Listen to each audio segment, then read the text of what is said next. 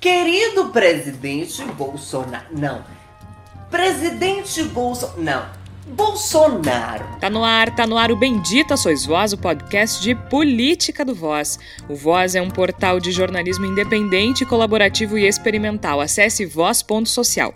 Voz com S. No Twitter e Instagram é voz underline social e você também encontra o nosso conteúdo em facebook.com barra voz.social. Aqui quem fala é ela. Você pode ouvir os episódios anteriores do Bendita Sois Voz no nosso site ou em outras plataformas de streaming. Agora o Bendita Sois Voz também está na Orelo, então ouça pela Orelo e ajude a financiar esse projeto. Adivinha? Interrogação, interrogação. As vacinas estão no grau, mami. Eu sou Georgia Santos e desde o início da pandemia de coronavírus nós nos reunimos em edições especiais do Bendita Sois Voz, cada um na própria casa, respeitando a necessidade de isolamento. Nesta semana, vacina superfaturada e 500 mil motivos para gritar fora Bolsonaro. Olha, olha, passando em sua rua o caminhão da vacina. Promoção exclusiva de vacina saindo por 50% do valor. Depois de o governo de Jair Bolsonaro ignorar dezenas de e-mails da Pfizer e recusar inclusive um desconto, documentos do Ministério das Relações Exteriores mostram que o governo comprou a vacina indiana Covaxin por um preço mil por cento maior do que era anunciado seis meses antes pela própria fabricante. Mil por cento maior mil. O Estadão teve acesso a um telegrama sigiloso da Embaixada Brasileira em Nova Delhi, de agosto do ano passado, que informava que o imunizante produzido pela Bharat BioNTech tinha o preço estimado em 1 dólar e 34 centavos por dose. Em dezembro, outro comunicado dizia que o produto custaria menos de uma garrafa de água. Tudo bem, a garrafa d'água tá cara, mas sabe quanto o governo brasileiro pagou? 15 dólares por unidade. Pela cotação de fevereiro, o Ministério da Saúde pagou R$ 80,70, a mais cara das seis vacinas adquiridas até agora. Tá passada? Mas o escândalo da vacina superfaturada não para por aí, porque há indícios de que o presidente Jair Bolsonaro foi alertado pessoalmente sobre um possível esquema. O deputado federal Luiz Miranda irmão de um servidor do Ministério da Saúde, disse que conversou pessoalmente com Bolsonaro sobre as suspeitas de corrupção. O presidente, por sua vez, disse que levaria o caso à Polícia Federal. Mas o parlamentar não teve mais retorno e as vacinas foram compradas. O presidente da República, o próprio presidente da República, que até então tinha negado procurar vacinas, telefone do primeiro-ministro da Índia em favor dessa empresa. Isso aqui eu acho que tá, abre um flanco novo de investigação. Tudo isso acontece na semana em que o Brasil chega ao terrível e trágico número de 500 mil mortos por Covid-19. Um número que a gente sabe que pode estar subestimado. Um número que poderia ter sido evitado. Um número que é muito mais que um número. Um número que é feito de gente, de sofrimento, de famílias destruídas de pais sem filhos, de filhos sem mães, homens sem irmãs, mulheres sem amigos. E o presidente não foi capaz de dizer nada. Jair Bolsonaro esperou dois dias para se manifestar e, apesar de dizer que lamenta as mortes, a reação aos jornalistas foi outra. Lamento todos os mortos, muito. Qualquer obra é uma dor é, na família. E nós, desde o começo, o governo federal teve coragem de falar em tratamento precoce. E alguns até dizem, né?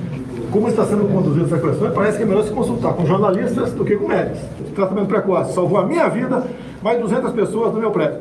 Hoje tá? o senhor chegou sem máscara também. Olha, eu chego como quiser, onde eu quiser, tá certo? Eu cuido da minha vida. Se você não quiser usar máscara, você não use. Pare de, de tocar no assunto. Você quer botar. Me bota o celular agora. Vai botar agora. Estou sem máscara em Guaratinguetá. Tá feliz agora? Você está feliz agora? Essa Globo é uma merda de imprensa. Vocês são uma porcaria de imprensa. Vocês são uns cala a boca, vocês são um canalha. Por essas e outras que no último sábado, dia 19, o país gritou: fora Bolsonaro. E nós aqui do Bendita Sois Vós fazemos eco a esse grito. Nós também queremos fora Bolsonaro. Porque não basta tudo o que já foi feito nesse país nos últimos anos. Será que essa é a gota d'água? Será que precisa de mais alguma coisa? Será que precisa morrer mais gente? Por isso que nós também dizemos: fora Bolsonaro. Eu e com certeza meus colegas que me acompanham nessa jornada Flávia Cunha, Igor Natush e Tércio Sacol. Flávia Cunha, seja bem-vinda ao Bendita Sois Vós. Obrigada, Georgia, Igor, Tércio, nossos ouvintes aqui que certamente concordam com a gente, que já passou da hora né, de alguma coisa ser feita contra esse governo, contra esse presidente. Né? Esse escândalo da vacina é muito grave, né? a gente não tem dúvida disso. Acho que se tinha alguma dúvida que, que esse governo é, é corrupto, é desonesto, agora começa a ter, ter indícios muito claros, né? E envolvendo as nossas vidas, né? Porque ficar fazendo falcatrua com vacina no meio de uma pandemia, olha, é de uma canalice fora do normal, né? Mesmo para esse governo, eu acho uma coisa assim muito absurda. E, e pessoalmente eu digo para vocês, né? Eu não sei como é que bate para para cada um, né? Mas esses, quando chega nesses números assim absolutos para mim, bate muito forte, assim. Esses últimos dias foram muito difíceis para mim, especialmente, assim, quando chegou assim a meio milhão de mortes, né? E a gente percebendo o quanto a, a vacinação é, é, confusa no Brasil, e aí a gente começa a ver notícias de que faltam doses, e aí a gente vê essa notícia aí de superfaturamento para comprar vacina, é, é muita coisa ao mesmo tempo, né? E a gente tendo que lidar junto com o nosso emocional, uh, mas certamente, né? Esperamos aí que, que esse escândalo vá adiante, que a CPI da pandemia investigue, que, que não fique por isso mesmo. Que não fique por isso mesmo, né, Igor Natush? Porque é muita coisa. É, é, é, é, coisa demais, é coincidência demais, é indício demais, é evidência demais e é gente demais, né, Igor? Seja bem-vindo. Obrigado, Jorge, Flávia, Tércio, ouvintes do Benditações Voz. Antes de qualquer coisa, fora Bolsonaro. Chega, eu acho que a gente chegou num momento, atingimos um patamar já há bastante tempo, no qual a presença desse cidadão no comando do país é absolutamente insuportável. Acho que há mais de um ano né, já temos Jair Bolsonaro em excesso. Talvez já esteja em excesso desde o momento que foi eleito, mas democraticamente eleito, tomou posse, faz parte do jogo como ele deve ser jogado, mas eu diria que há pelo menos um ano a gente já tem Jair Bolsonaro em excesso na presidência do Brasil, e isso acaba ficando cada vez mais claro de maneira cada vez mais grotesca e revoltante. Me parece que essa situação inqualificável envolvendo a Covaxin, acho que é uma é, um, é, é, algo que desafia a nossa capacidade de adjetivação, porque se for comprovado que essas acusações são verdadeiras, e eu não vejo motivos para não acreditar que elas possam ser verdadeiras, pelo menos, a gente está diante de um governo que matou centenas de milhares de brasileiros para poder dar mamata para os seus amiguinhos. E isso é absolutamente inacreditável, isso é grotesco, isso desafia qualquer categorização. E a gente até sente uma certa dificuldade de tocar o programa adiante, Jorge, porque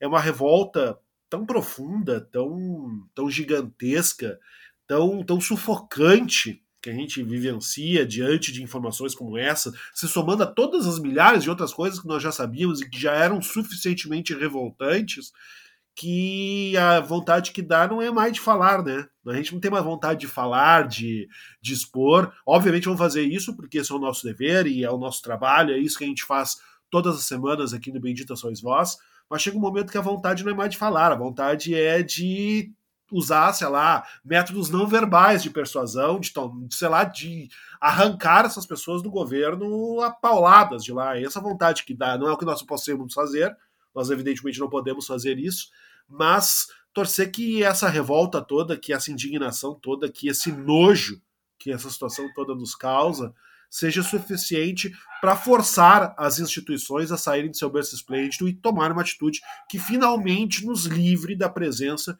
dessa criatura ignóbil que é Jair Bolsonaro e desse bando de parasitas que estão no governo federal. E uma das nossas funções aqui, né, Tércio, é justamente ajudar os nossos ouvintes uh, a compreender o tamanho e a gravidade do que está acontecendo no Brasil nesse momento, né? Porque a gente está falando de corrupção e superfaturamento em vacina, em atraso de compra de vacina, que é basicamente a única coisa que vai salvar a vida dos brasileiros, né, Tércio? Seja bem-vindo. Obrigado, Georgia, Flávia, Igor, nossos ouvintes. A gente segue gravando de casa. E por que eu tô falando isso, Georgia? Porque eu tô em meio a obras, meu cachorro fez uma cirurgia, barulho da rua, mas eu quero reforçar a importância das pessoas manterem, dentro do possível, porque muita gente tem que pegar ônibus, trem, é, metrô todos os dias e está nos ouvindo agora, é, manter o isolamento, porque a inanição, a falta de ação e, pelo contrário, a luta contra as ações por parte desse governo, ela já é responsável por alguns dados muito é, específicos, muito uh, alarmantes. E eu vou trazer já para abertura um dado contribuído nessa semana pelo neurocientista Miguel Nicoleles. Ele dizia que é, o Brasil chegaria, isso ele já falou há muito tempo atrás, né? O Brasil chegaria a meio milhão de mortes pela Covid-19, chegamos, mas olha só o, o alerta que ele faz. É, todos os anos esperam-se que morra no país, no Brasil, um contingente X de pessoas. Para 2021, esse X era 1 milhão e 200 mil pessoas, em condições normais de temperatura e pressão.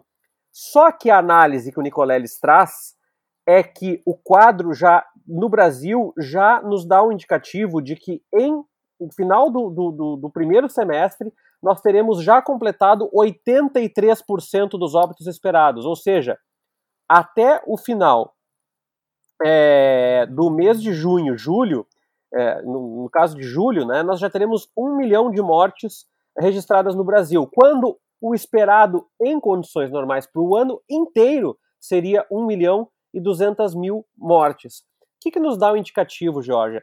Que esse discurso que é cruel, que é sórdido, que é macabro, que é mesquinho, que é tacanho, que é, é mórbido do governo Jair Bolsonaro de que nada poderia ter sido feito, como foi dito pelo Osmar Terra na CPI, que não tinha como evitar essas 500 mil pessoas, ele é um discurso assassino. Ele é como encontrar um cadáver na rua ou ele é como encontrar uma pessoa acidentada de um carro na rua e em vez de levar ela para o hospital, é tu chutar ela para uma vala e dizer não tinha nada a ser feito, ela já estava morrendo. É isso que o governo faz todos os dias quando prega contra o uso da máscara, contra quando, quando ele refuta a vacina, quando ele descredibiliza o trabalho dos governadores com relação ao isolamento social. Então, esse dado ele é alarmante, ele é preocupante, mas ele é importante colocar, por quê? Porque nós não podemos sucumbir à narrativa. Esse é um governo de mentiras, é um governo de lorotas. Ah, mas todo programa é a mesma coisa. É todo programa a mesma coisa, porque se a gente deixar esse discurso, muita gente fala nas redes às vezes, Jorge, e eu me contraponho a isso, não se pode dar voz para a estupidez do presidente. Veja bem, o presidente, ele é assim mesmo, é, o que ele quer é eco. Então nós naturalizamos? É isso? Ele cospe numa repórter, ele tira a máscara, ele grita e a gente diz: ah, não vamos dar voz porque é isso que ele quer. Não. Nós temos que ter um país minimamente regrado, minimamente institucionalizado para refutar as, os absurdos, as inverdades, as mentiras, as trapaças do governo, inclusive a da, da Covaxin, como nós vamos abordar nesse programa, porque senão a gente diz assim: ah, o que o governo quer é cortina de fumaça. Tudo é cortina de fumaça tudo é o que o governo quer, tudo é uma narrativa. Não, nós precisamos restabelecer o certo e errado. É óbvio dizer que nós precisamos de mais vacina, é óbvio dizer que precisamos de máscara, é óbvio dizer que o Brasil é o pior país dos grandes países no controle da pandemia. É óbvio, mas precisa ser dito todos os dias, todas as horas, todas as manhãs, todas as tardes, todas as noites, porque senão, Georgia, a gente vai sucumbir à assimilação desse discurso que é criminoso de que nós não poderíamos ter feito nada com relação a 500 mil mortes, como tu falaste, subnotificadas, porque nós podemos ter facilmente 650, 700 mil mortes com o dado das pessoas que não registraram, com o dado de regiões do interior onde foram notificadas outras causas da doença. Então é isso que nós temos que colocar. E é por isso que a gente está gravando de casa, com barulho, com restrições, com limites, mas é por isso que a gente continua reafirmando a nossa luta por fazer um programa independente num portal como o vosso. Muita gente diz assim, nossa, é, como é que pode? O que, que ele podia ter feito? então a gente vai conversar sobre o que, que ele podia ter feito. A gente já faz isso há um ano, mas a gente vai continuar fazendo, porque há muitas coisas que ele podia ter feito. E é impressionante, Igor, porque ele não faz, não fez, não faz, a mais fácil delas, que é o exemplo, que é se comportar com decoro, com reverência pelas pessoas que morreram, que é seguir as orientações das autoridades de saúde. É o mínimo. Ele não usa máscara, que é o mínimo. E aí, quando a gente entra na questão das políticas públicas, a gente percebe que realmente o governo é responsável. Porque antes de a gente explicar exatamente esse escândalo da Covaxin, a questão é que nunca houve uma política pública vertical do Ministério da Saúde. Hoje, um ano depois, a gente não tem uh, instrução para uso de, de máscara PFF2, ou enfim, a KN95, mas a PFF2 que é a recomendada, a gente não tem instrução sobre propagação do vírus. As pessoas acham que se elas estiverem numa casa fechada de máscara, tá tudo bem. Não, não tá. Tem E- que e isso, ter Georgia, ventilação. Não é tu que tá falando, né? É o vice-presidente. Hamilton Mourão que falou em entrevista à Globo News que faltou comunicação pro governo desde o início, né? Não existe nenhuma diretriz vertical do governo federal. E a gente está falando isso aqui há um ano. Por que, que tem tanta gente infectada? A gente está falando. Vocês, a gente está falando de centenas de milhares de pessoas por dia. Casos novos por dia. Por quê? Por quê? A gente tem aí uma coisa que, que sim, os fatos se impõem, né, Jorge? Eu acho que não, não tem como observar os números de contágio que surgem todos os dias no noticiário, e que surgem por esforço do noticiário, né? Porque se defendesse do governo federal, a gente estaria vivendo um apagão de dados e não saberia sequer o que está acontecendo. Mas, felizmente, nós temos uma imprensa suficientemente forte para conseguir garantir esses dados, né? E se a gente for observar os números que a gente tem, eles se impõem claramente do fato de que há um interesse nesse, na disseminação desta doença, de que há Igor, é muito importante, desculpa te interromper, mas é porque é muito importante a gente entender que essa disseminação, ela também não é uniforme por cor de pele e etnia. Uhum. Exatamente. Porque se é uma doença democrática que infecta todo mundo. Dr. Pedro Alau, que inclusive depõe na CPI nessa semana, na quinta-feira, ele mostra um dos, um dos slides da apresentação dele, é o percentual de infectados conforme cor da pele nas três fases da epidemia de Covid no Brasil. Em todas as fases, a gente tem indígenas em primeiro lugar, pardos em segundo lugar e pretos em terceiro lugar. Os brancos lá embaixo. Pois é. Pois é. Isso reflete o quê? E a gente precisa começar a dizer as coisas com certa clareza, né, Jorge? Esses dados indicam de que eh, houve uma instrumentação do vírus para provocar morticínio, para causar maior número de mortes em determinados estratos sociais. É isso que os números É isso que é genocídio. É Exatamente. disso que se fala quando se chama Bolsonaro de genocida. É isso. E, e- e os números nos mostram isso. Não, e assim, ó, Igor, só pra constar também, se, o, se eventualmente algum bolsonarista argumentar com o nosso ouvinte e dizer assim, não, não foi isso, o governo agiu, ora, o Osmar Terra falou na CPI que, não, que é exatamente isso.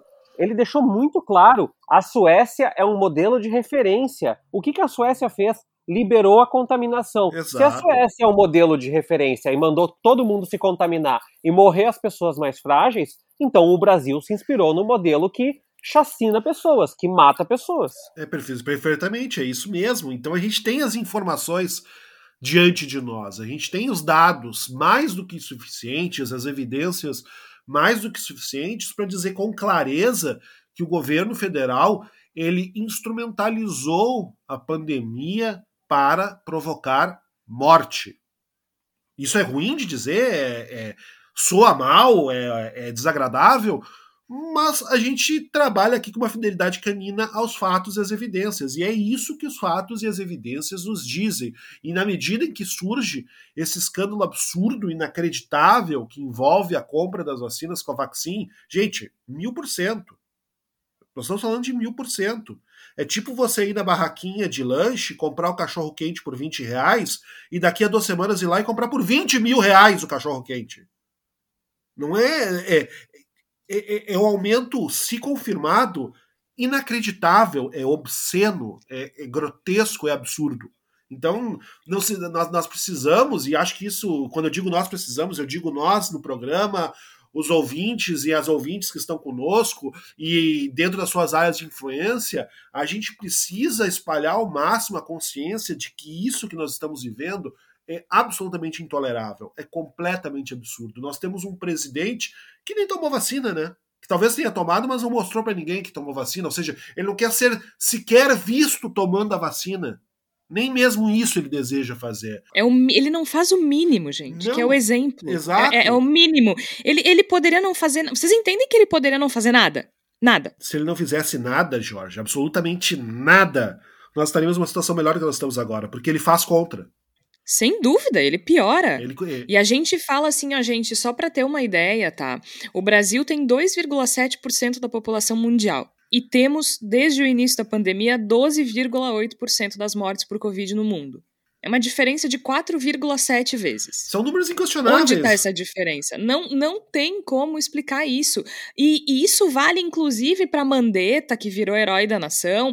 Estaremos melhor se ele tivesse continuado? Possivelmente, mas isso vale lá atrás, porque ele também não quis fechar, não quis impor barreira sanitária, não fecharam aeroportos, não implementou política de testagem em nenhum momento. A gente, a gente teve. começou a ter medidas para para controlar a chegada de pessoas em nossos aeroportos em maio de 2021. A pandemia chegou em fevereiro de 2020. E nós começamos a tomar medidas, um, convenhamos, né? A gente fazer varredura, fazer barreira em aeroportos para ver se as pessoas entravam ou não no país portando a Covid-19. Isso é o peabá, é o básico do básico. E nós começamos a fazer isso mais de um ano depois. Então, eu, eu sinceramente, e, e, a minha fala talvez seja um pouco desconexa, porque eu acho que a revolta vai puxando uh, elementos, diferentes fios de novelo da revolta vão puxando e a gente vai meio, meio que misturando as eu coisas. Também, é, eu também tô confusa, porque assim, a gente se preparou para falar da Covaxin, né? Mas a revolta é bem isso que tu diz. A gente tá tão indignado que a gente vai lembrando das Exatamente. coisas e vai virando uma avalanche de coisas. Exatamente. Então, mesmo que, eu, que a fala esteja um pouco desconexa, mas eu acho que a gente pode tentar resumir o que eu tô querendo colocar nessa primeira, minha primeira fala, no sentido de que não tem mais espaço para debate, para discussão, para tentar decidir se é ou se não é assim, se nós estamos ou não estamos diante de um comportamento genocida, se o governo atuou ou não atuou no sentido de, de, disseminar a pandemia. Tudo isso está muito consolidado. Aí eu tenho que ver, sei lá, na, na CPI da Covid, o, alguns dos senadores querendo dizer: ah, porque na hora em que foram as pessoas defender a cloroquina não quiseram debater. Não tem debate. A gente não tem que perder tempo com essas bobagens, com essas besteiras, essas manobras diversionistas. Nós estamos diante de um governo que está matando o povo brasileiro. É diante disso que nós estamos. Um governo que atua não apenas por omissão, mas por gesto deliberado para matar pessoas no Brasil. É isso que está acontecendo e os elementos são muito óbvios nesse sentido e não vale, não há nenhum sentido, nenhuma lógica em continuarmos perdendo tempo, perdendo energia, debatendo bobagem com quem não quer ser convencido de nada. A gente tem que agir de maneira muito clara, muito enérgica, cada vez mais e pressionar essas pessoas para que este governo se encerre já.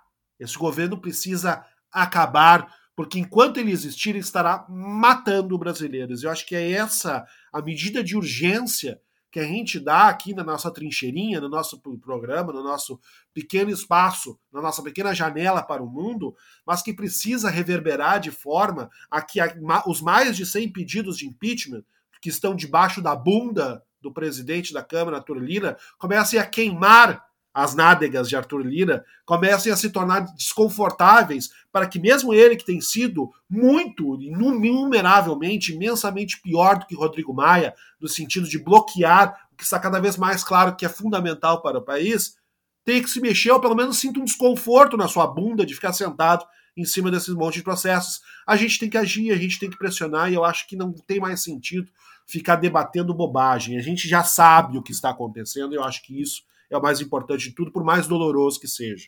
Pegando a carona do Igor, é, esse final de semana, Georgia, Igor, Flávia e os nossos ouvintes, eu, eu, eu alterno momentos de muita tristeza e muita dor e muita consternação com momentos de muito ódio.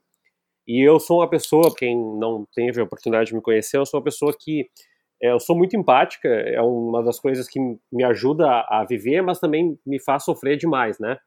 Uh, pegando meio sertanejo, assim. É, e, e, nesse caso da, da empatia em excesso, também me traz uma coisa muito ruim que eu tenho, que é eu sou uma pessoa muito explosiva. E eu tô com muito ódio. E eu não tô com ódio só do presidente, porque ele sempre foi isso daí. Eu posso optar por não conviver com ele. Agora, as pessoas que são bolsonaristas e que ainda estão no nosso círculo, é, eu tenho tomado a seguinte decisão, que, claro, eu não vou me dispor muitas vezes no Twitter, no Facebook, porque essas pessoas são, são perfis fake, né? E a gente não, não vai alimentar é, troll e, e, e bot. Mas na nossa convivência, eu queria radicalizar uh, e propor uma reflexão para o nosso ouvinte que é o constrangimento. No que depender de mim, na condição de jornalista, eu vou fazer de tudo para que essas pessoas não tenham paz até o final das suas vidas. Nossa, que rancor, que ódio. Não, não, não vou sair, não vou matar ninguém, não vou jogar o carro em cima. Eu quero dizer que essas pessoas precisam ser constantemente rememoradas de que elas ajudaram a matar pessoas, a sufocar pessoas, a desempregar pessoas. E isso, se não for colocado esse discurso de conciliação com os mais radicais bolsonaristas, que eu acho que é impossível, não é passível de conciliação, a gente caminha por um rumo que eu, como cidadão, como estudante de sociologia, como jornalista, como professor, não creio que seja possível. Acho que existe um limite entre a civilização e a barbárie. Veja, é, a gente tem um dado de, de, do dia da nossa gravação, 23 de junho, que a desigualdade no Brasil em 2020 foi a pior em duas décadas. O 0,1% mais rico da população concentrou 49,6% de toda a riqueza do país, segundo um relatório ah, é, é um banco, comuni é um banco comunista, é o Banco Credit Suisse, né? É um banco bastante comunista que trouxe esse dado do relatório de riqueza global. Isso é um escárnio, isso é um deboche, isso é, é ironia, isso é qualquer coisa menos humanidade uh, por parte do governo. Então, no que é, depender de mim, inclusive pessoas da minha família, eu vou colocar isso como uma missão de ódio, uma missão de raiva que eu tenho, que é que essas pessoas não tenham paz, que os seus erros os acompanhem para sempre. Ah, mas elas não vão reconhecer e elas não vão achar diferença. Tudo bem, não tem problema. Mas quando for lá e, e, e procurar o um emprego, quando for lá e se candidatar a alguma coisa, quando for lá e, e tiver numa discussão da família, quando for lá e qualquer coisa, eu quero que essas pessoas sejam lembradas sobre o que elas fizeram e sobre o que elas apoiaram. É que, Tércio, é difícil, né, a gente não sentir ódio e raiva, né, uh, tanto da figura do presidente, porque ele é muito agressivo nas colocações dele, mesmo quando ele é tratado com, com educação, como é no caso da relação dele com a imprensa, né, a imprensa trata ele de uma forma completamente como, como se deveria ser, né, civilizada, e ele responde com truculência, com agressividade, né, então a figura dele por si só já desperta coisas ruins uh, na gente, né? Em quem não concorda com ele, em quem não é seguidor de Jair Bolsonaro, né? E, e isso num, em situação. Ai, minha gata aqui berrando. Isso numa situação normal, né? E eu acho que no meio da, dessa pandemia, com um número tão grande de com um número tão grande de mortos, é, é, muito difícil a gente não sentir raiva, a gente não sentir tristeza, a gente não sentir todos esses sentimentos misturados, né? Inclusive por quem possibilitou que esse governo fosse eleito. E, e, eu acho que é, que é importante a gente pensar também em termos de narrativa, né? Porque se toda a narrativa do governo em relação à demora na negociação com a Pfizer era a questão do valor da vacina, o que, que vai se dizer agora em relação à vacina indiana? Porque uh, se uh, demorou 11 meses para negociar com a Pfizer, que era um valor muito mais baixo, e com, e com a vacina indiana foram três meses. Então, quer dizer, tem alguma coisa muito esquisita nessa narrativa deles, né? Então, assim, isso tem que ser questionado também para quem é apoiador, porque para realmente haver esse constrangimento, para as pessoas entenderem que estão defendendo o indefensável, né? Porque se é um governo baseado em mentiras, então as pessoas estão conscientemente mentindo junto com o governo, o que, elas ganham com isso? É, é só ter a razão, continuar abraçado nessa razão que fizeram elas tomar essa decisão e votar no número 17? Na, nas últimas eleições para presidente, mas elas podem se arrepender. Eu acho que quanto mais gente uh, tivermos, quanto mais eleitores arrependidos tivermos, mais a gente tem a chance de em 2022 o cenário mudar, né? Eu espero que essas pessoas comecem a tomar uma certa consciência, espero, realmente. É interessante essa coisa narrativa da Pfizer, porque assim, a principal justificativa era de aprovação, né? Que a, uh, não, não, não seria uma vacina aprovada ainda. Só que uh, eu estava dando uma olhada no blog da Natuza Neri no G1 e ela teve acesso a um documento que mostra que em dezembro o governo preparou uma mudança na legislação para comprar as vacinas da Pfizer e da Janssen e desistiu a minuta da medida provisória tinha uma cláusula que dava uma segurança jurídica para comprar os imunizantes, mas aí o governo, esse governo desistiu, porque lá em 2020 o Ministério da Saúde alegava que ele não podia comprar essas vacinas porque a legislação brasileira limitava a negociação. Então o governo preparou uma medida para abrir caminho para comprar esses imunizantes e misteriosamente, aí eu estou usando as palavras da Natuzaneri, desistiu na última hora, né? Então é muita coisa confusa com relação a isso, muita, muita coisa mal explicada. E agora a gente vai explicar, então, é, a questão da Covaxin. Qual é esse escândalo que tem potencial para derrubar o presidente Jair Bolsonaro? E aí não é um achismo, porque é realmente muito grave. Alguns documentos do Ministério das Relações Exteriores mostram que o governo comprou essa vacina indiana por um preço mil por cento maior do que a fabricante tinha anunciado seis meses antes, né? Como o Igor fez um bom, é, uma boa analogia aí do cachorro quente, né? Um telegrama eh, sigiloso da embaixada brasileira na Índia, em Nova Delhi especificamente, de agosto do ano passado, informava então que esse imunizante custaria 1 dólar e 34 cents, né? Então, o governo brasileiro, em fevereiro desse ano, então seis meses depois, acabou pagando 15 dólares por unidade. Esses 15 dólares em reais, usando a cotação da época, uh, custaram R$ 80,70 por dose para os cofres públicos. Então, é a vacina mais cara das seis vacinas compradas até agora. Então, uma vacina que custava 1,34 é, é, é que assim, é, só para explicar assim, são, são duas conversões, tá? Porque como é uma fabricante indiana, a Bharat Biotech, o preço estava estimado em rúpias, então eram 100 rúpias, que 100 rúpias correspondiam a 1 dólar e 34 a dose. Seis meses depois, o governo brasileiro pagou 15 dólares a dose. R$ 80,70. Essa ordem para aquisição ela parte pessoalmente do presidente Jair Bolsonaro, diretamente do presidente Jair Bolsonaro. A Flávia lembrou bem, foi uma negociação que durou cerca de três meses, um prazo bem mais curto que o dos outros acordos. Lembrando que o governo não queria comprar a Coronavac, que eles chamavam de vacina chinesa, e depois de vacina do Dória.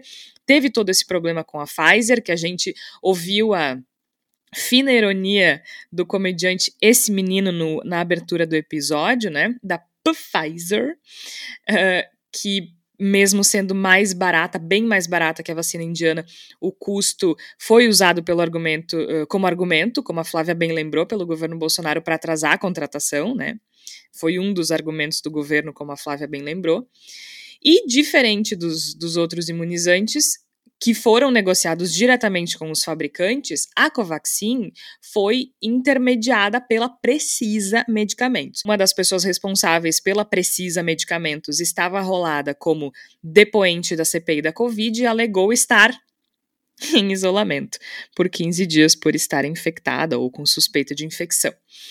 Essa empresa inteira né, virou alvo da CPI na semana passada, a CPI autorizou a quebra dos sigilos telefônico, telemático, fiscal e bancário dos sócios, de um dos sócios, desculpa, o Francisco Maximiano.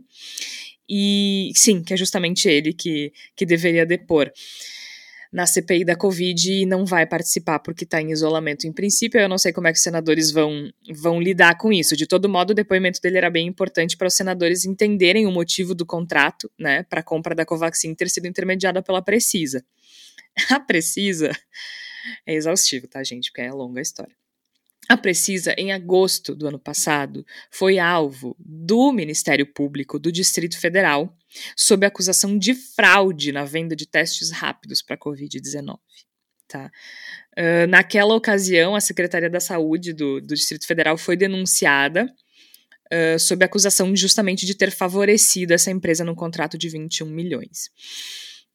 Então, é, a treta é bastante grande. A Precisa ela ainda tem como sócia uma outra empresa, também conhecida por irregularidades envolvendo o Ministério da Saúde, que é a Global Gestão em Saúde, que também é alvo da Justiça Federal do Distrito Federal por ter recebido 20 milhões para fornecer remédios que nunca foram entregues. Esse foi um negócio que foi feito uh, em 2017, anterior ao Bolsonaro, né? Mas o ministério era chefiado pelo deputado Ricardo Barros, do PP, quer dizer, não é SPP, né, do Progressistas, que agora é o líder do governo na Câmara. Então, assim, gente, é, um, é uma questão bem complexa, bem intrincada, que já era confusa por natureza. A gente lembra ainda que teve a questão da, de que o governo mandou um avião para buscar as doses, as doses não estavam prontas, o acordo não podia ter sido feito naquele momento, foi toda aquela pataquada de foto de avião no Twitter e que não, não rolou, né? Então teve essa, teve essa vergonha ainda, mas agora a gente tem um elemento que é ainda mais grave, que é o envolvimento, o possível envolvimento do presidente Jair Bolsonaro nesse esquema de corrupção e superfaturamento. Por quê? Temos um novo personagem na história, que é o deputado Luiz Miranda. Quem é o deputado Luiz Miranda? O deputado Luiz Miranda, do Democratas do Distrito Federal, ele é irmão de um servidor do Ministério da Saúde. Esse servidor se chama Luiz Ricardo Fernandes Miranda e é chefe da divisão de importação. Ele depôs ao Ministério Público Federal justamente sobre a compra da Covaxin e relatou pressão e indícios de irregularidades lá atrás, alguns meses atrás. Ele fez esse depoimento em março, se não me engano. O deputado disse à Folha de São Paulo no início da semana que tocou para frente a denúncia, mas não tinha dito para qual autoridade. Ele disse que se ele falasse para a Folha uh, quem era a pessoa com quem ele conversou, cairia a República. Bom, de fato há esse potencial, porque o deputado Luiz Miranda disse para a revista Veja que a autoridade com quem ele conversou realmente foi o presidente Jair Bolsonaro. Ele, ele, ele teve uma conversa pessoalmente com o presidente, né, no gabinete do Planalto, e alertou o presidente Jair Bolsonaro sobre as suspeitas de corrupção na gestão Pazuello. Lembre-se bem, né? O ministro da Saúde nesse momento é Eduardo Pazuello. Ele disse para o deputado Luiz Miranda, que levaria o caso ao diretor-geral da Polícia Federal. Mas fontes do da Veja aqui, porque quem, quem revelou isso foi o Robson Bonin, do Radar, em parceria com o Gustavo Maia, eles disseram que as fontes deles, enfim, da Polícia Federal, dizem que não existe nenhuma investigação sobre o caso, que nunca houve um pedido de investigação. E, bom, as vacinas foram compradas e estão aí, né? E o deputado, por sua vez, disse que nunca teve um retorno do Bolsonaro com relação ao caso. É, e ele disse que foi justamente quando o irmão relatou essa pressão, o irmão dele é servidor de carreira, tá, gente? Não é, não é CC, é servidor de carreira. Uh, contou para ele sobre essa pressão e essas, esses indícios de irregularidades na compra da Covaxin, que procurou o, o, irmão deputado, e o irmão deputado, por sua vez, procurou o presidente da República. Essa conversa teria acontecido em março. E ele relatou também a outras pessoas que levou ao presidente Jair Bolsonaro todos esses erros e falhas no processo de compra, inclusive o pagamento fora do normal. E agora, então, o deputado Luiz Miranda e o irmão do deputado Luiz Miranda, o Luiz Ricardo Fernandes Miranda, vão prestar depoimento à CPI da Covid.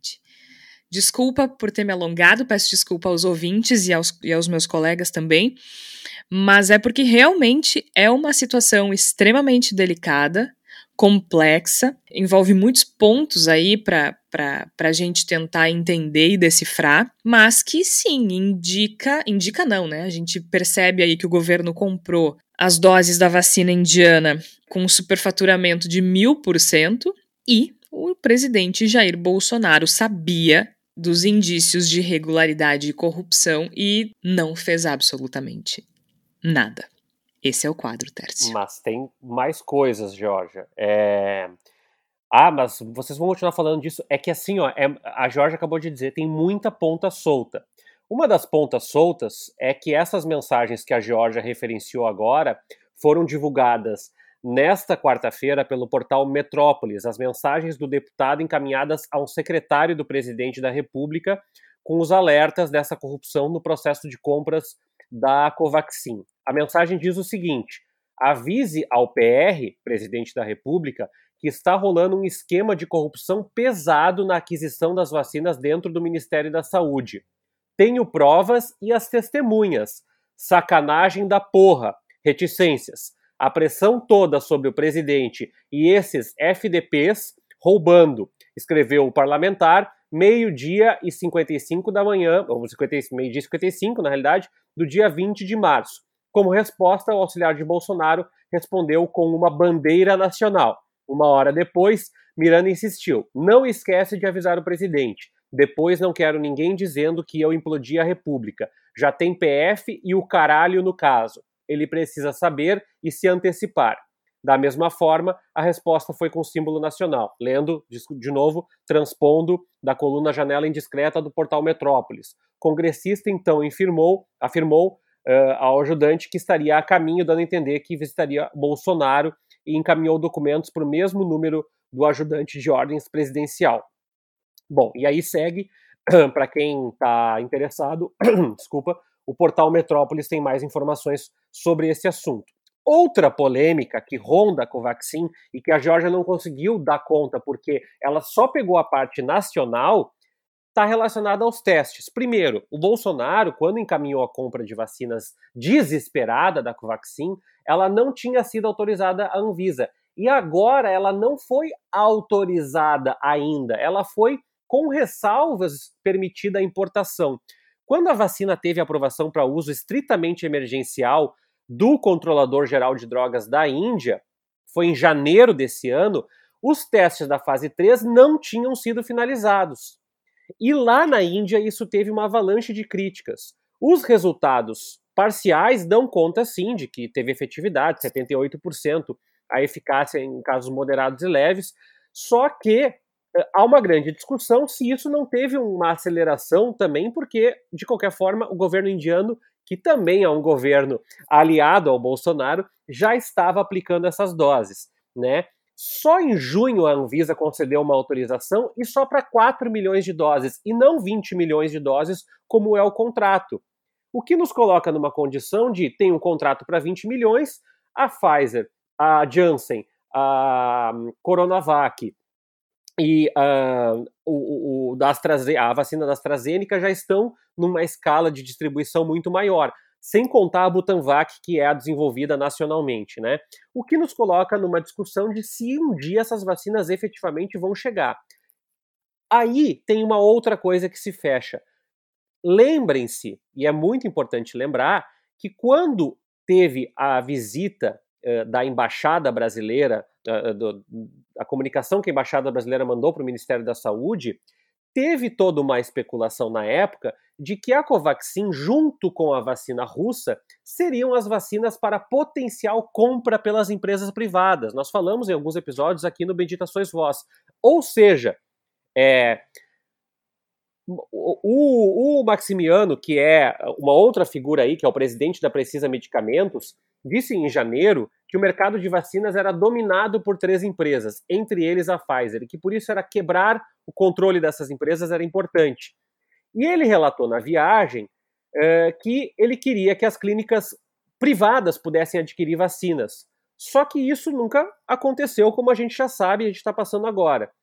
A Precisa, que é essa empresa, representa a Barack Biotech, a Georgia já destacou isso, e ela foi a empresa que, mesmo sem ter autorização da Anvisa, fechou um contrato com o Ministério da Saúde. Veja, em vários depoimentos da CPI, quando se relatou que não se podia comprar as vacinas da Pfizer porque não se tinha segurança sobre o teste, a fase 3 dos testes, agora isso cai por terra.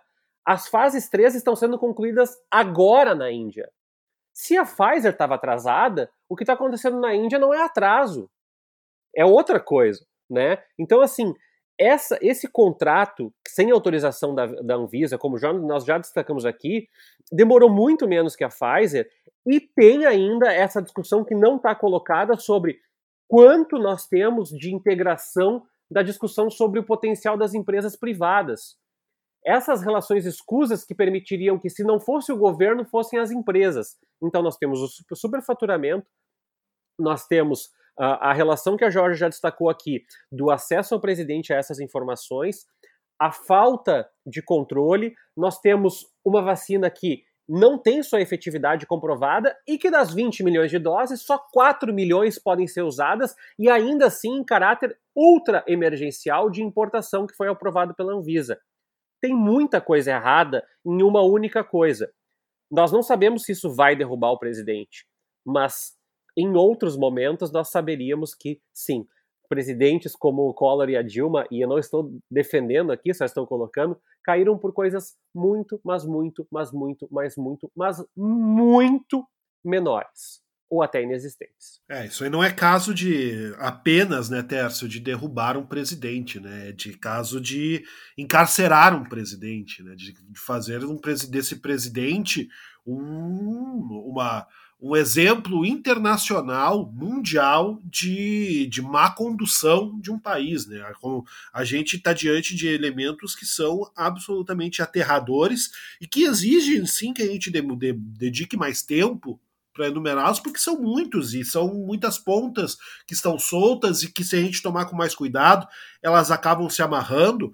Porque, como eu disse, né, ninguém sabe ainda o grau de veracidade do que está envolvido, Pode ser que parte dessa, dessas informações não se confirme mais adiante, mas o que a gente tem como indício já é absolutamente aterrador. E aí eu fico pensando que se de fato essas coisas se confirmarem, a gente pode dizer que os responsáveis por essa roubalheira aterradora eles são cheios de coragem, mas noção não tem nenhuma, né? Porque estão roubando de, de, a partir de criando um esquema de corrupção a partir de compras de vacina em plena pandemia. O mundo todo está negociando essas vacinas pelos mesmos valores.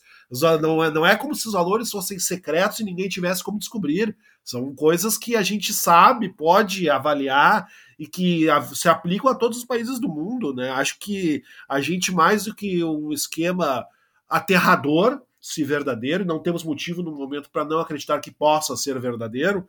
Além de ser absolutamente aterrador, ele é chinelão. É, a, a, não só estão jogando a nossa vida no lixo em nome de uma corrupção, como estariam jogando a nossa vida no lixo em nome de uma corrupção chinelona, de uma corrupção de baixíssimo nível, uma roubalheira de, de gente que, que não, não tem o menor, o menor cuidado sequer de disfarçar os seus malfeitos. Então, isso, isso é uma camada extra nessa cebola de terror que a gente está vivenciando.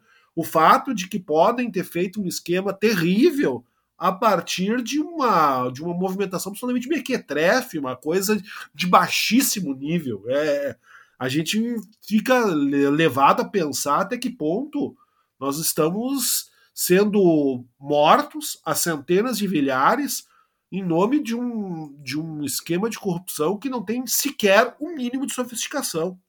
Igor, agora eu quero conversar sobre algo que já aconteceu, mas que tá, uh, que vai ganhar força em função desta revelação dessa semana. No último final de semana, a gente teve um movimento fortíssimo puxando esse coro de fora Bolsonaro, né? Foi no dia 19 de junho.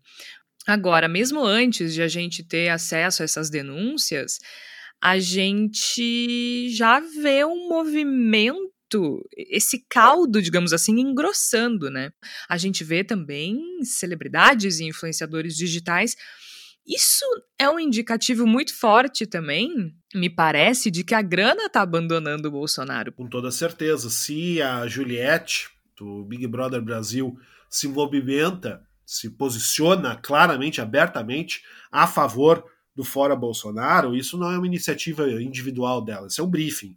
Algo foi colocado de forma a autorizar, no mínimo, esse tipo de movimentação.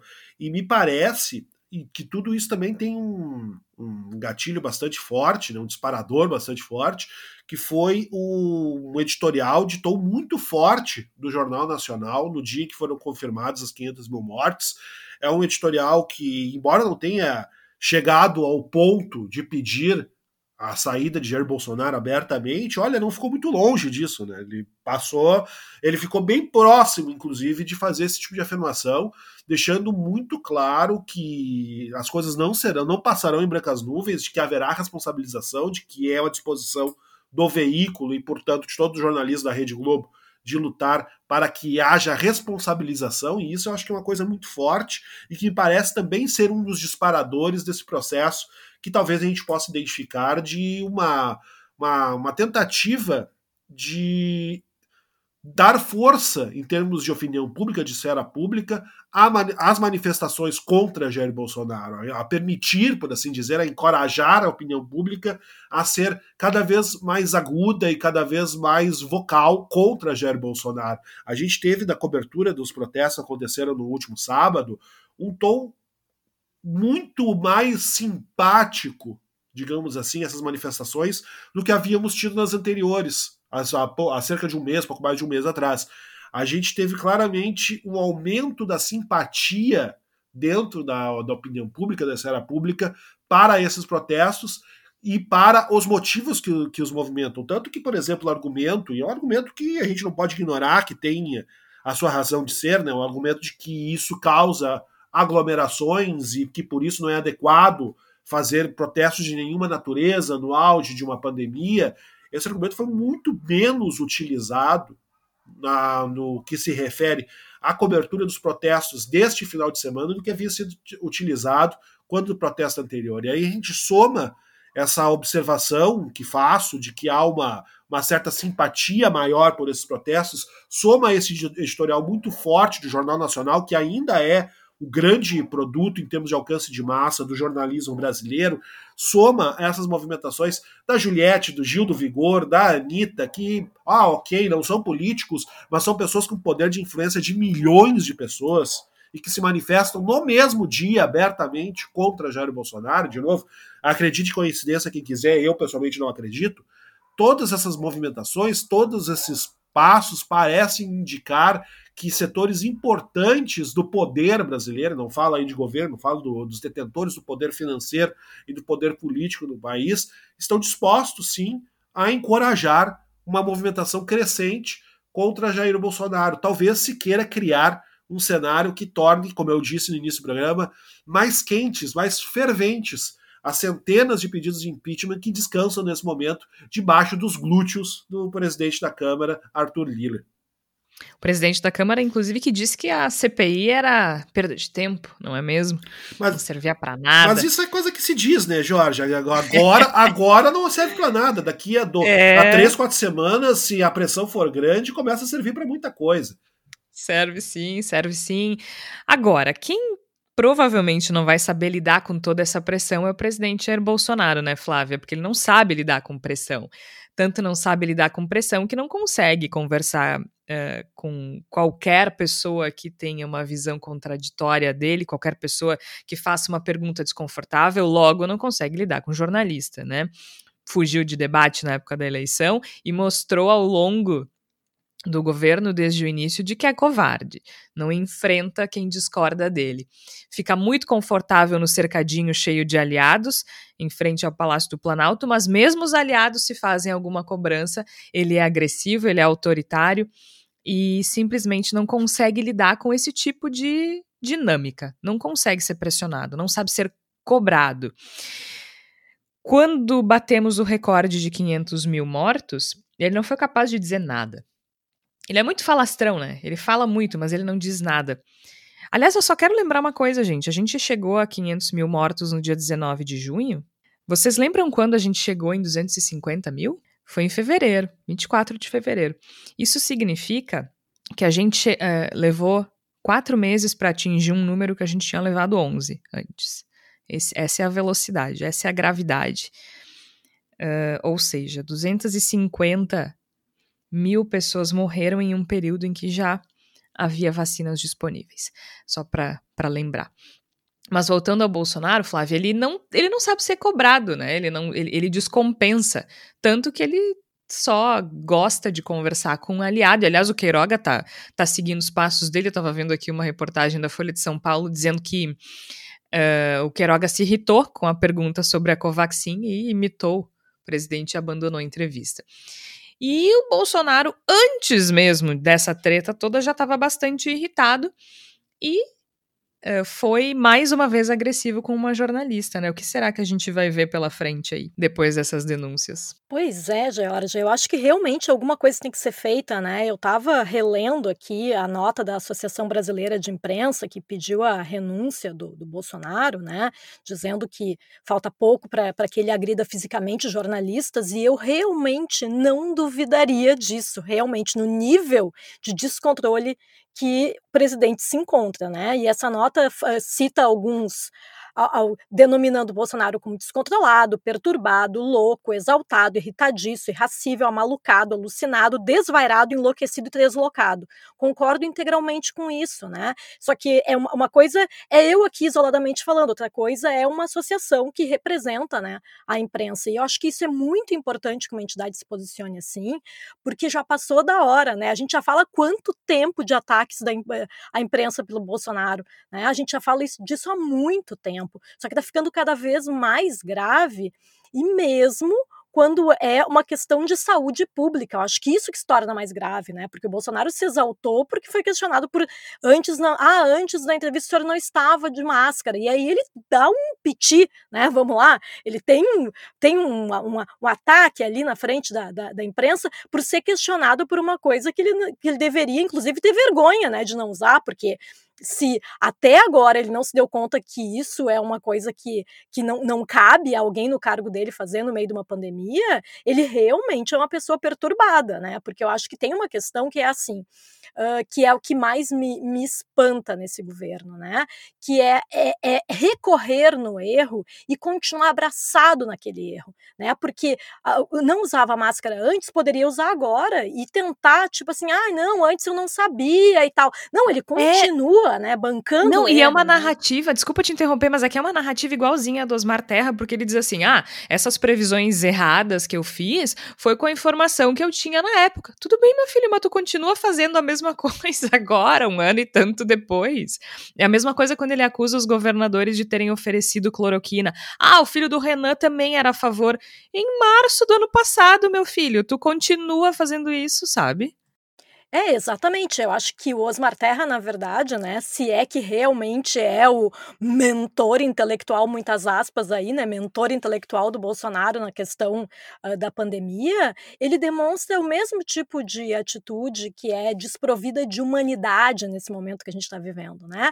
E eu acho que, que o Bolsonaro ainda tem uma camada a mais ali de agressividade no discurso, né, que se, que claro, que como, como ele é o presidente, ele é mais pressionado pela imprensa, mas será que ele não sabia disso quando ele assumiu o cargo? Será que ele nunca viu como é que era a interação da, da imprensa com os presidentes? Será que ele achou que, sendo ele, ele não seria questionado? É, eu, eu acho que tem uma, uma, uma questão dele, assim, de ele realmente achar que ele está numa posição em que ele não deve ser questionado pela imprensa. Isso que eu acho muito perigoso, né? E a gente vem nesse processo que é muito ruim para a imprensa e para a democracia, que é de ter parte da, da, população, parte dos eleitores que concorda com Jair Bolsonaro, que diz sim, os, os, os, repórteres são mal educados com o presidente, ele só reage porque são mal educados. Esse tipo de situação é que a gente não pode aceitar mais, né? E eu digo a gente, não só os jornalistas, né? Porque eu acho que qualquer pessoa em um regime democrático precisa entender que o repórter naquela situação ele está cobrando o presidente de uma coisa que é muito certa, porque o uso da máscara, pelo amor de Deus, né? Não tem como aquela aquela repórter repórter fez uma pergunta extremamente aceitável e normal. A reação dele é que é desproporcional tudo é desproporcional, né? É, é, ele é completamente descompensado. A gente falava um pouco antes do episódio que lembrou quando ele. Uh, um dos filhos dele foi implicado em esquemas de corrupção e ele estava no exterior e ele ficou completamente descontrolado, né? Completamente descompensado para lidar com isso. Mas é isso, gente. Temos dias duros pela frente, mas também eu acho importante que a gente perceba que esse tipo de coisa tá vindo à luz, né? Que a gente está percebendo, é, que a gente está conseguindo expor à população brasileira a real natureza desse governo, né? Desse governo tão torpe, desse governo tão nocivo. E, claro, fica aqui o nosso abraço, uh, o nosso carinho às pessoas que adoeceram e às pessoas que perderam alguém querido ao longo desse ano e quatro meses, né? É, não não tem nada que conserte o que já aconteceu, mas a gente está aqui, desculpa, a gente está aqui para tentar melhorar o que vem pela frente, para tentar construir um, um país que seja melhor para todos nós. E com certeza não tem como isso acontecer com esse homem no comando. Bom, chegou o momento agora da palavra da salvação, aquele momento em que a gente recomenda ou algo para aprofundar o tema do episódio, ou simplesmente algo que a gente possa relaxar um pouco. E eu quero começar com uma sugestão. Hoje eu vou pedir licença aos meus colegas para abrir essa, essa série. Que eu quero sugerir para vocês uma série do Netflix da qual eu gosto muito, que se chama O Método Kominsky. O Método Kominsky é uma série com o uh, Michael. Gente, Michael Douglas, né? Me fugiu o nome dele. O cara oscarizado Isso, e eu esquecendo o nome dele. o Michael Douglas. Uh, que é maravilhosa, assim. Tá numa fase diferente, acho que é a última temporada da série. Mas eu tô recomendando porque é uma série engraçada, é divertida e é sensível é sensível e é bonita, e eu acho que a gente tá num momento em que a gente merece chorar por algo bom, sabe? É, então fica aí a minha recomendação do método Kominsky, atuações impecáveis. Se você ainda não assistiu, assista desde a primeira temporada. É uma série bem curta, são seis, sete episódios por temporada. Os episódios têm em torno de 25 minutos, então é tudo curtinho, dá para ver no final de semana e dá para aproveitar o friozinho que, que chegou com tudo. Flávia Cunha, qual é a tua sugestão para essa semana? O Igor comentou ao longo do episódio sobre os influenciadores digitais que têm se posicionado, né, fora Bolsonaro, e eu escrevi durante a semana na, na minha coluna de literatura do Voz, Voos Literários, eu escrevi sobre o Gil do Vigor, o livro dele, né, o, Gil, eh, o nome do meu, o título do meu texto é Gil do Vigor e a subversão necessária, em que eu fiz uma análise desprovida de preconceito literário, né? Porque tem pessoas que, ah, influenciador digital, ex-Big Brother, o livro deve ser horrível. Eu tentei ler sem esse tipo de preconceito. O nome da obra é Tem que Vigorar, uma biografia.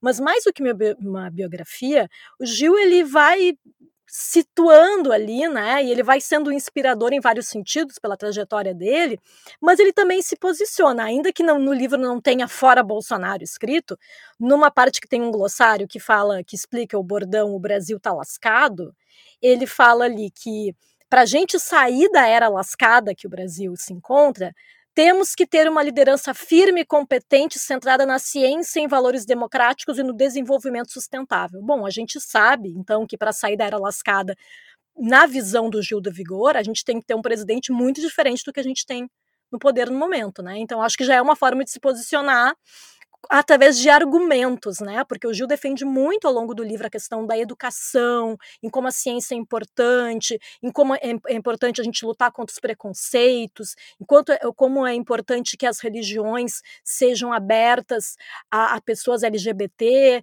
Então, acho que tem toda uma questão ali que realmente torna o, o livro uma, muito político nesse sentido, né? Então eu recomendo a leitura. Tem que vigorar do Gil do Vigor. Muito bem, Tércio Sacol. Jorge, eu vou citar uma coisa que eu até ia falar no programa e acabei não conseguindo por conta de tantos assuntos que estão sendo colocados.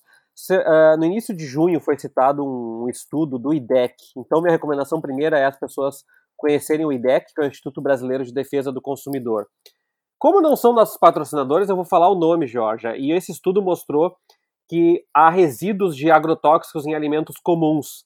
Entre eles, uh, a bebida de soja Natures, da Batavo, cereal matinal Nesfit, é, salgadinho. bolacha recheada também, Bolacha né? recheada, óleo, é... traquinas, é, Marilã, Triunfo.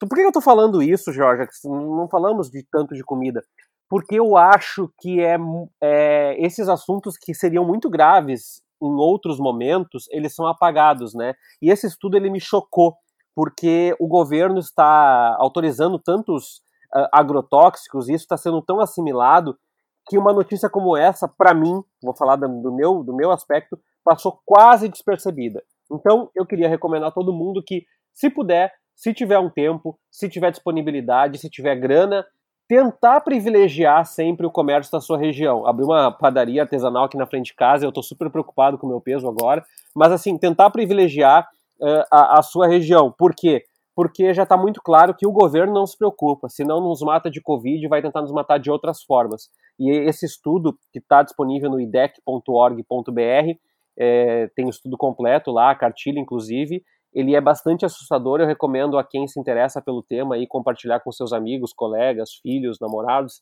e por aí vai, porque ele é bem assustador. Aliás, é uma ótima lembrança, Tércio. Eu até vou convidar os nossos ouvintes, uh, porque nós, nós quatro moramos em Porto Alegre, então nós temos boas referências e boas recomendações aqui para Porto Alegre. Eu vou dar duas sugestões em seguida, mas eu peço aos nossos ouvintes de outros estados também, se tiverem sugestões de pessoas que estão perto de vocês, que produzem coisas bacanas, não precisa ser só comida, que, que tem uma produção legal de qualquer coisa, mas de comida sempre vale, especialmente aqui nesse grupinho em específico.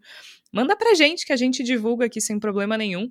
Então hoje eu quero aproveitar para quem está em Porto Alegre para recomendar uh, duas coisas. A Caponatíssima do Eduardo Osório. O Eduardo é nosso ouvinte, acompanha sempre o Bendita Sois Vós. Inclusive, hoje eu mandei uma mensagem para ele, hoje, quarta-feira, que a gente tá gravando, para encomendar um combo, porque eles fazem um pão incrível, maravilhoso, artesanal, perfeito, lindo, com uma casca crocante. Ai, muito bom, gente, eu recomendo muito. Eles têm um combo que é o pão artesanal incrível, com uma caponata deliciosa e ainda, se alguém quiser, pode encomendar também chips de pão árabe para comer junto. É maravilhoso, recomendo muito a Caponatíssima. A Caponatíssima tá no Instagram, se não me engano, com esse nome mesmo. Até vou conferir para não para não falar besteira, né? Mas hoje foi engraçado porque eu fui fazer uma encomenda pro, pro Eduardo e ele disse: Ó, oh, tô ansioso pelo Bendito Sois Voz de hoje. E eu já falei para ele: acho que vai ser full pistola. Não estava errado. Mas é isso, no Instagram tá como Caponatíssima. E a outra sugestão que eu tenho também para quem é de Porto Alegre é o da Casa do Dudu. O da Casa do Dudu é feito pelo Fábio Codevila, que também nos escuta, que também acompanha o Bendita Sois Vós, e eles têm uma proposta um pouco diferente. Eles fazem cestas, uh, às vezes temáticas, às vezes não, uma sacola bem especial que vai mudando o cardápio a cada 15 dias. Nessa semana, o cardápio é de São João. Então, gente, é uma coisa impressionante, assim, um, um pão de milho verde, bolo de chocolate com cobertura, bolo de milho com cobertura de coco, cachorrinho quente, recheado e assado. É uma delícia. Os preços dos dois são super acessíveis e vale, assim, ó, cada centavo, porque é muito gostoso. E o Tércio tem toda a razão, a gente tem que privilegiar quem tá perto da gente, é assim que a gente se ajuda, é assim que a gente constrói uma rede bonita e um mundo bem mais interessante. Então fica aqui a nossa sugestão da Caponatíssima e da Casa do Dudu. Esses são os nomes que vocês encontram no Instagram. Eu sou Georgia Santos, participaram Flávia Cunha, o Igor Natucci e o Tércio Sacol. A gente vai ficando por aqui. O Bendito Ações Vaz é publicado sempre às quartas-feiras, às 5 horas da tarde. A gente volta na próxima semana. Até lá!